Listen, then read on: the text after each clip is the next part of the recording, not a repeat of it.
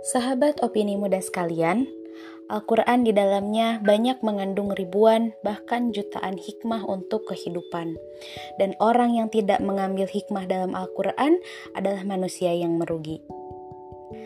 Pada episode podcast kali ini, saya ingin merefleksikan beberapa hikmah dalam bentuk Quran journaling atau literasi Al-Quran. Memetik hikmah menjadikan Al-Quran sebagai sumber inspirasi dan motivasi. Dan pada kesempatan kali ini, saya akan membahas hikmah dari Quran Surat An-Nur ayat 33.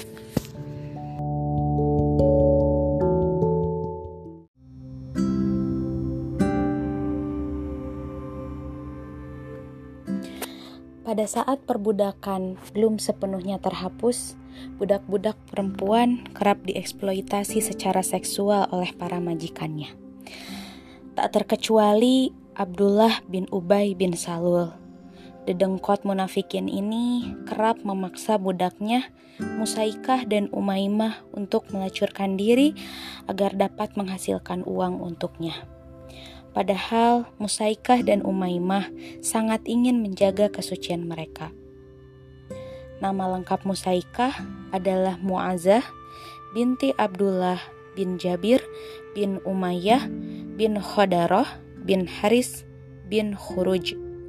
Ia adalah budak hasil tawanan perang milik Abdullah bin Ubay bin Salul. Imam Az-Zuhri mengatakan bahwa Musaikah adalah seorang perempuan muslimah yang baik. Begitu pula dengan Umaymah. Pada saat dipaksa oleh Abdullah bin Ubay bin Salul untuk melacurkan diri, mereka lari dan mengadu kepada Nabi Muhammad Shallallahu Alaihi Wasallam untuk memohon perlindungan dan mengadukan apa yang telah diperlakukan oleh sang majikan terhadap mereka.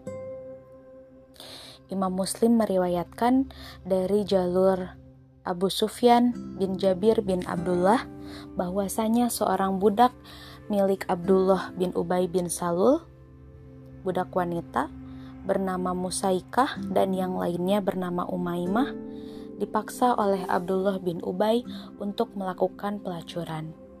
Karena kedua budak itu melaporkan diri kepada Nabi Shallallahu Alaihi Wasallam, maka turunlah ayat. A'udzu.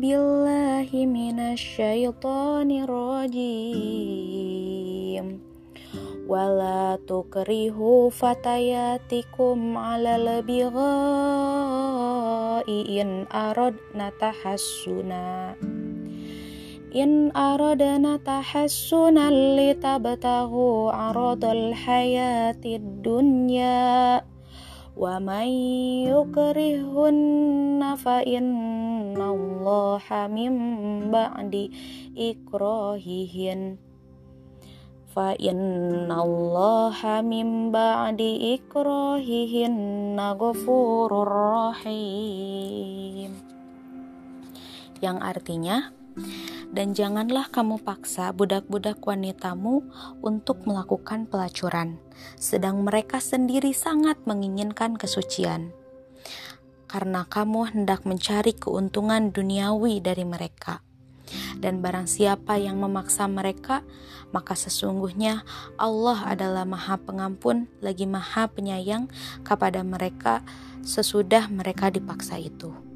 Quran Surat An-Nur ayat 33 Imam Muslim dari jalur yang sama juga mengatakan suatu ketika Abdullah bin Ubay mengatakan kepada budak perempuannya, "Pergilah engkau dan melacurlah untuk mendapatkan sesuatu."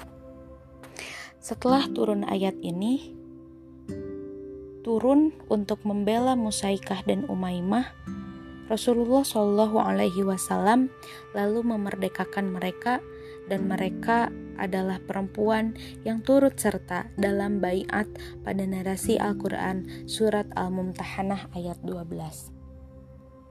Sahabat opini muda sekalian, kita bisa mengambil hikmah dari kisah penurunan ayat Quran Surat An-Nur ayat 33 dari kisah Sohabiah Musaikah dan Umaymah yang melawan eksploitasi seksual bahwa Al-Quran sangat memuliakan perempuan, bahwa Islam sangat memuliakan perempuan, bahkan Rasulullah Shallallahu Alaihi Wasallam sendiri sangat memuliakan perempuan.